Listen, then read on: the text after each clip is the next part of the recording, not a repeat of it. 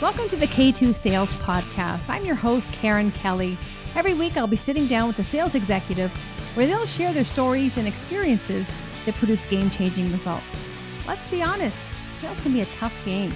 I'm sure at some point we've all delivered a less than stellar demo, been ghosted by a client or two, and sometimes maybe we did more talking than listening. And that's where I can help. The stories and insights our guests share can be applied to your own business your territory, or with your team so you're not reinventing the wheel. Our weekly tactics and strategies help you get out of your head and start creating your own path towards game changing results.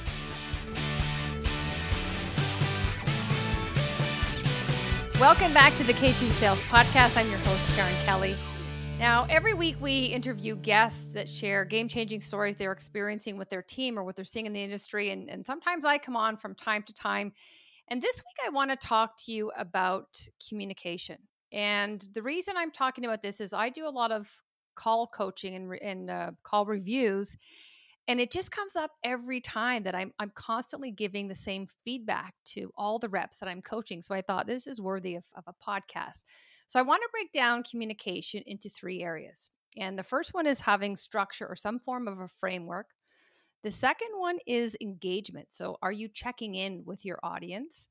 And the third one is listening and pausing. So, the first one, if you think about anytime you're engaging with your client or prospect, or this could even be, you know, a sales leader with their team, right away people want to know what's the purpose? Why am I even here? You know, and, and I think we have to look at the currency we trade in is time. So we're we want to maximize their time and our time. So right away, what framework do you have? Do you are you following something? Um, some calls open up and say, "What questions do you have?" And you're just thinking, "What questions do I have?" We haven't even opened the call yet. And there's some leaders that I've spoken to, and they're in a meeting, and they're you know allowing their reps to to lead the meeting, and they lead it, you know, and they start in the middle, and they're all over the place, and they say, "Oh, I should have done a." you know, we should have had a prep call or, you know, my bad. And I just think, yeah, that is your bad. Like you have to practice or give them a framework to operate with. So opening up what's the purpose of the call? Why are we here? Some kind of attention grabber that just doesn't make it so boring and mundane, especially if you're virtual. But have a framework to operate from because oftentimes we go off script or someone has a question and it takes us down a rabbit hole.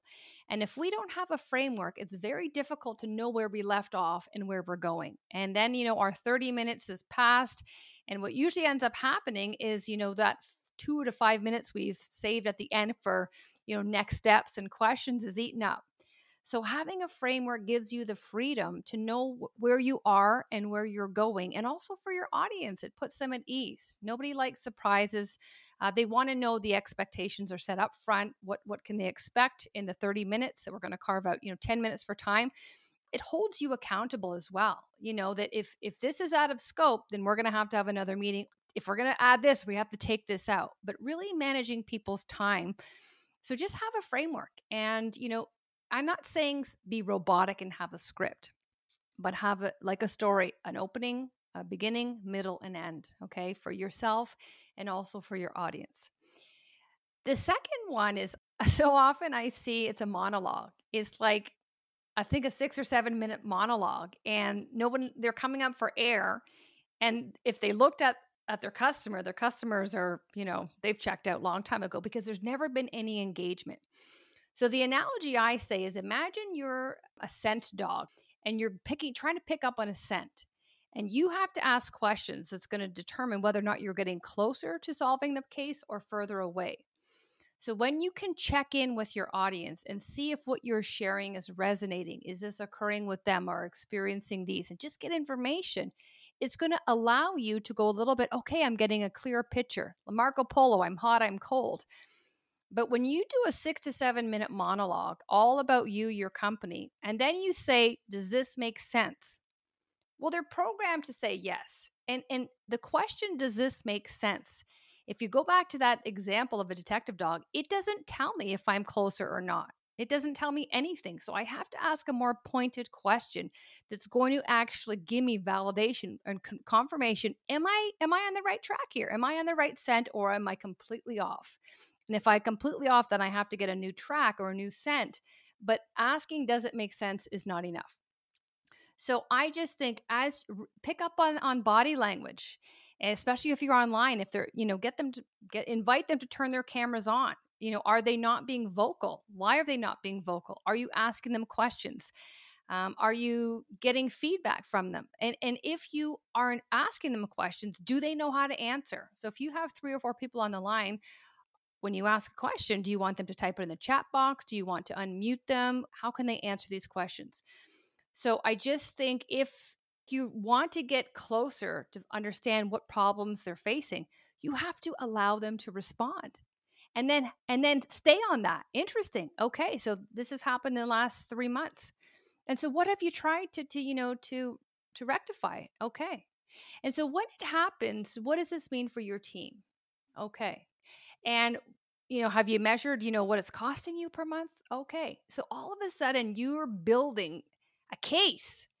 And and this only comes by asking questions. So really staying in the moment, getting this back and forth. It's a two-way conversation. It is not you going off script and pitching everything for 8 minutes and not considering their point of view if in fact this is a problem, if it's relevant. So we need to engage back and forth and really understand you know motivation intent and get details because the more details you uncover here the way more tailored and specific and customized that demo is going to be in that next stage.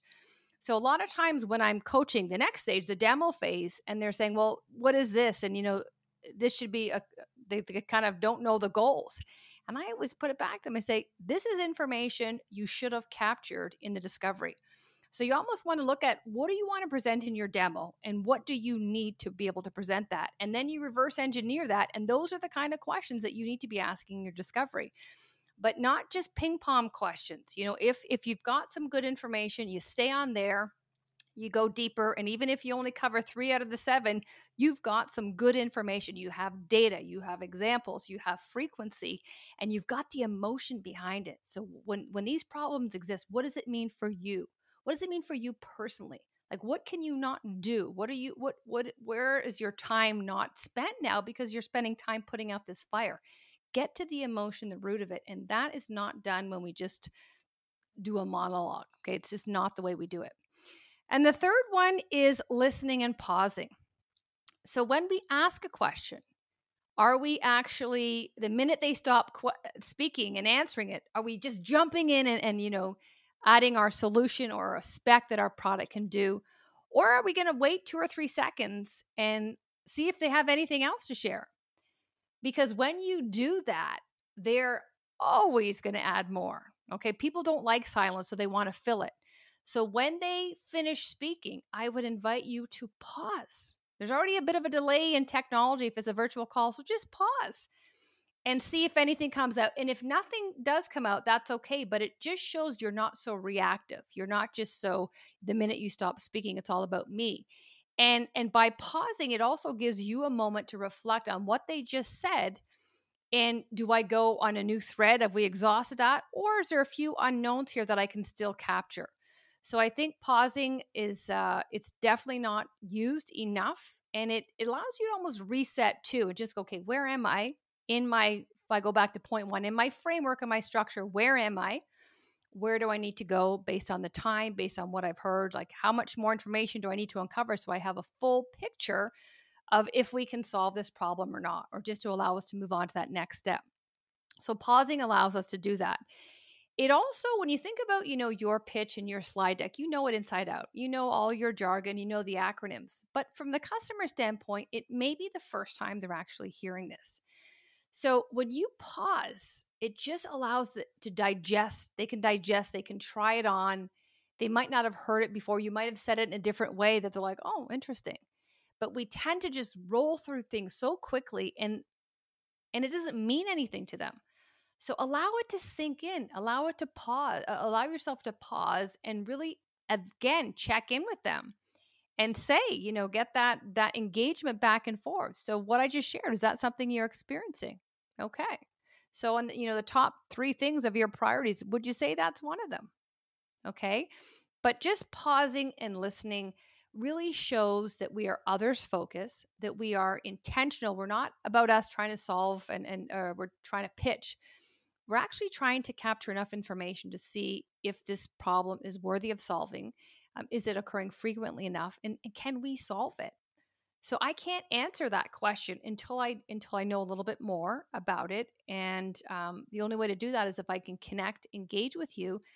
To do that, I need to ask great questions make you feel like you're the most important person in the room because you should be. I'm not thinking about myself and my and my slide deck. I'm I'm truly trying to connect with you to build trust and make you feel that you can, you know, that we we've got your best interest at heart. And and that comes across with having that first one, a clear structure and a framework to let them know that you're considering their time and let them know the purpose. So this is where we are and this is where we're going. Everybody wants to know where they are and, and where they're going. So there's no surprises. Um, check in with them regularly. So get that back and forth engagement. So it's not, you know, a one way show. And the third one is just really practice active listening. Okay. So before you jump into your answer, just pause. And it invites them to usually provide more detail. Maybe they're going to go back again because that pausing and that silence is awkward. So they want to fill it. Let them. Let them fill it, and you're going to get more information than you needed. So, just I would say next time you're having a customer engagement, be mindful of what you want from them. You need information from them to be able to help them out. What is the best way you're going to get that information? And if you're just pitching and you're thinking about yourself, they know that, they feel it, and they're going to be very tight lipped and closed, and you're not going to get what you need. So be others focused, have a framework or structure. So do some pre work in advance. You're not going to turn on your camera and wing it. Make sure you're engaging them so it's back and forth. You're understanding if what you're saying is even on their radar. Okay. And if it's not, move on. And the third one is just pausing and listening. Everybody wants to be heard. Okay. So next time you're doing that, uh, sales leaders, role play with your team. Okay, don't let them go out there blind. Practice what that sounds like, what it looks like. So when they're in front of the customer, it's not the first time they're doing it, and it becomes habitual and automated with every time every customer engagement they're having. And sales reps try it on. Everyone's time is so precious right now, so don't waste anyone's time. Uh, so thanks for listening, guys, and take care. Thank you for tuning in to the K2 Sales Podcast. If you enjoyed the show, please be sure to subscribe on Apple, Spotify, iTunes, or wherever you listen to your podcasts. Our weekly sales insights are geared towards sales reps, leaders, and small business owners to help navigate the complexity of modern day sales. Our tactical takeaways help you put a plan in place to start creating your own game changing results. Until next time, happy selling. This podcast was produced by Tosh Taylor of the Podcast Hub Productions. Find her online at podcasthub.ca.